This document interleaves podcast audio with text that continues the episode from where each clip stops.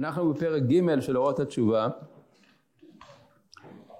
כאן הרב מחלק עוד חילוק בין שני סוגים, תשובה פרטית מפורשת ותשובה סתמית כללית.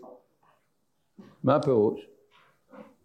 אומר הרב, יש תשובה מכוונת נגד חטא מיוחד או חטאים רבים והאדם שם חטאו נוכח פניו, הוא מתחרט עליו, הוא מצטער על אשר נוקש בפח החטא ונפשו מטפסת ועולה עד שהוא משתחרר מהעבדות החטאית הוא מרגיש בקרבו את החירות הקדושה הנעימה מאוד לנפשו הנעלאה והוא הולך ומתרפא.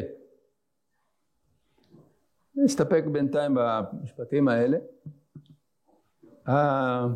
המאפיין הוא, זו תשובה שמכוונת נגד חטא מסוים או חטאים אחדים.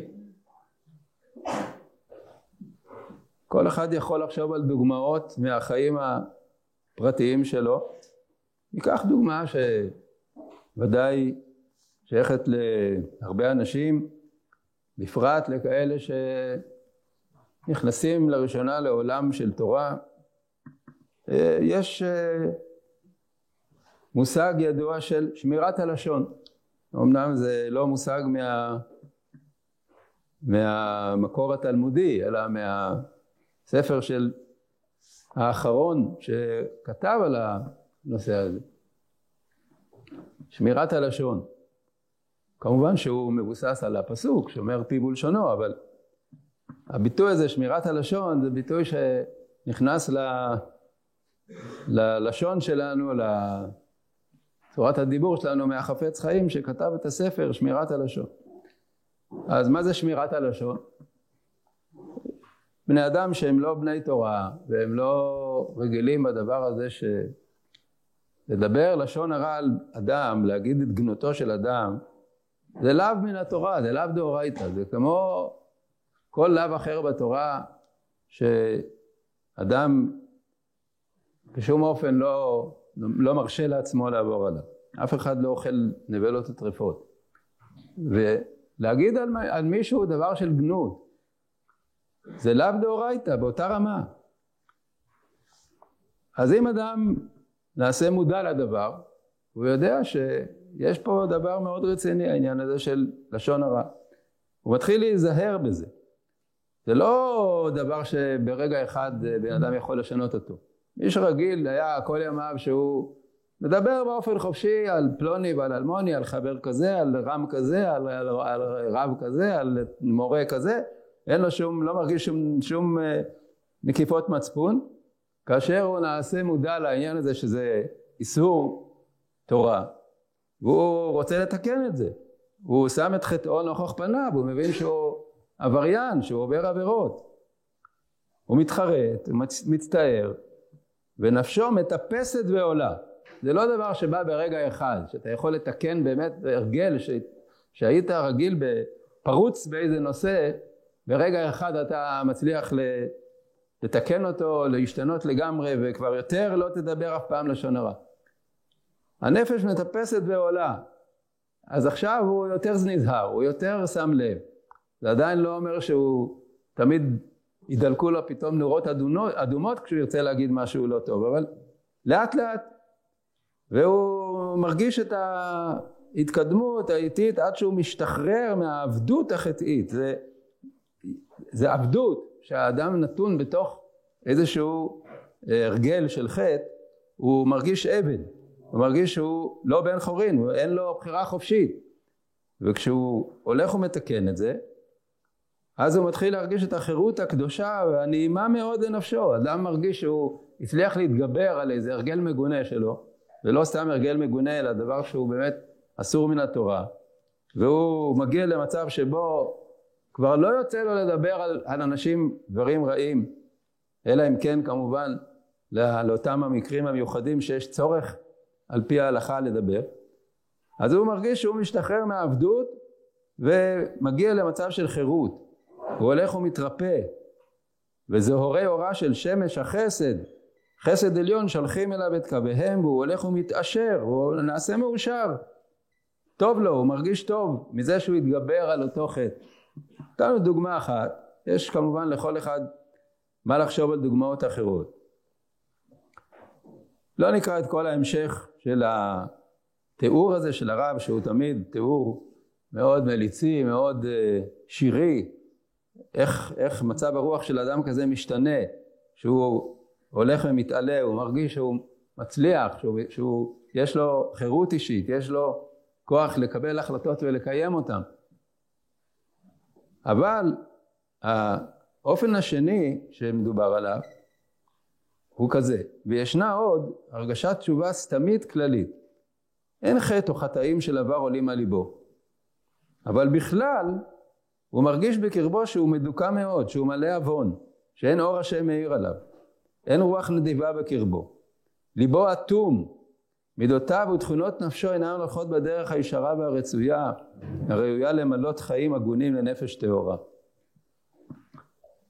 יש מצב שבו בן אדם, יש לו איזו הרגשה מזופתת. הוא, הוא מרגיש שהוא רחוק מקדושה, אין בו קדושה. הוא מרגיש איזו הרגשה בהמית כזאת.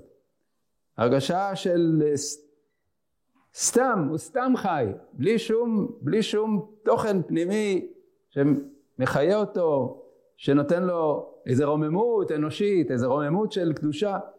הוא בהרגשה של חיסרון שהוא לא יודע להרגיש, להצביע בדיוק מה בדיוק חסר, איפה בדיוק הבעיה שלו, מה בדיוק הדבר לא טוב שהוא, שהוא עושה. הוא אומר יש פה מצב של לא חטא מסוים, אלא אין אור השם מאיר עליו, הוא אטום, ליבו אטום. לפעמים זה סתם בעיה של מה שנקרא מצב רוח, כן, מצב רוח יכול להיגרם מסיבות שהן לא סיבות מוסריות, לא סיבות של חוסר אה, יראת השם, או של חוסר רצינות, אלא מסיבות של הוראות החיים. לפעמים יש לבן אדם מצב רוח רע, אבל באמת מישהו אה, אדם שלם מבחינה נפשית אה, דתית, רוחנית, אז הוא יודע גם להתגבר על כל מיני מאורעות שגורמים למצב רוח. אבל כאן מדובר על מי שמבחינה רוחנית, מבחינה דתית, מבחינת אור השם שלא מאיר עליו, הוא מרגיש שהוא אטום. הוא לא במקום של, שהיה רוצה להיות בו. השכלתו היא גסה, הוא לומד, הוא לומד ויודע, רוכש כל מיני ידיעות, אבל זה לא משהו שמדבר אל ליבו, שנכנס לליבו. רגשותיו מעורבבים בכדרות. כל הצד הרוחני של החיים לא, לא מעורר בו חיות, והוא מרגיש את זה וזה רע לו. הוא רוצה לשנות את זה. מתבייש הוא מעצמו. יודע הוא כי אין אלוה בקרבו, וזוהי לא הצרה היותר גדולה. החטא היותר היום, זה לא חטא מסוים, זה הרגשה שאין לו פנימיות, אין לו משהו שממלא את נפשו. מתמרמר הוא על עצמו. אינו מוצא מנוס מפח מוקשים שלו, שאין לו תוכן מיוחד, רק הוא כולו כמו נתון בסד. תראו איזה מין תיאורים שהרב מתאר פה. אפשר לחשוב כאילו שהוא עצמו עבר איזה חוויה כזאת. קשה מאוד להניח. מי שקצת מכיר את, ה, את, ה, את האישיות, את התורה הזאת של הרב, הוא יודע שהרב אף פעם לא היה במצב שבו הוא אה, חסר תוכן מיוחד. יכול להיות שהיו לו איסורים נפשיים בגלל איזה שהם סיבות של צמאון רוחני וכדומה. אבל התיאור הזה שהוא מתאר פה זה תיאור של באמת בן אדם שהוא לא זכה בכלל להיכנס למצב הרוחני של, של אה, אור, אור השם שבליבו. והוא מרגיש שזה חסר לו, אין לו. וזאת היא הצרה היותר גדולה. מתוך מרירות נפשית זו באה התשובה כרתיעה של רופא אומן. כנראה שצריך איזה רופא אומן שירפא אותו. זה לא דבר כל כך פשוט לגרום לאדם לעבור ממצב של ריקנות פנימית, של הרגשה כזאת של, של אטימות, למצב אחר. אבל לכל מצבים לכל מצב יש תרופה. התשובה היא רפואה. התשובה נקראת רפואה. אז כמו שבמחלות, לא עלינו, גופניות, יש אה, לפעמים דברים שתרופות מסוימות עוזרות, וצריך להיות רופא אומן בשביל להכיר את התרופות. כך גם בנושא הרוחני. הרופא האומן מספק לו איזה דרך בשביל למלא את חדרי הנפש. ואז הרגשת התשובה ועומק ידיעתה, סמיכותה הגדולה בעומק הנפש, בסתר הטבע ובכל חדרי התורה, האמונה והמסורת, בכל כוחה היא באה וזורמת בתוך נפשו. יש מצב של הבראה פנימית, איזה זרם שמתחיל להיכנס לתוך נפשו. ממה זה קורה? איך זה קורה? אז דיברנו בפרק קודם על זה שלפעמים התשובה היא פתאומית, באיזה פגישה עם משהו גדול שמרומם את הנפש. לפעמים התשובה היא הדרגית, לא בבת אחת, לא בבריקה אחת, אבל לאט לאט משהו משתנה. כמו שהרבה פעמים קורה לאדם שבאמת מגיע מעולם ריקני, מעולם שאין בו קדושה, שאין בו תורה, שאין בו שאיפות רוחניות, והוא מגיע למקום שהוא שונה לגמרי, ומתחיל לאט לאט להרגיש איזה שינוי פנימי. הוא מרגיש שהוא מתמלא, הוא מרגיש שהוא עובר לאיזה מצב רוח אחר. התשובה זורמת בתוך נפשו. וביטחון עוז ברפואה, הוא בטוח בזה שיש אפשרות להירפא מהמצב הסתמי הזה, הריק הזה. הביטחון ברפואה, שהתשובה מושיטה לכל הדבקים, מעביר עליו רוח חן ותחנונים. כי איש אשר עמו תנחמנו, כן אנוכי אנחמכם. מרגיש הוא, ובכל יום ויום שעובר עליו, בהסכמת תשובה עילה וכללית זו, הרגשתו נעשית יותר בטוחה, יותר מחוברת, יותר מוארה באור השכל, יותר מתבהרת על פי יסודי תורה.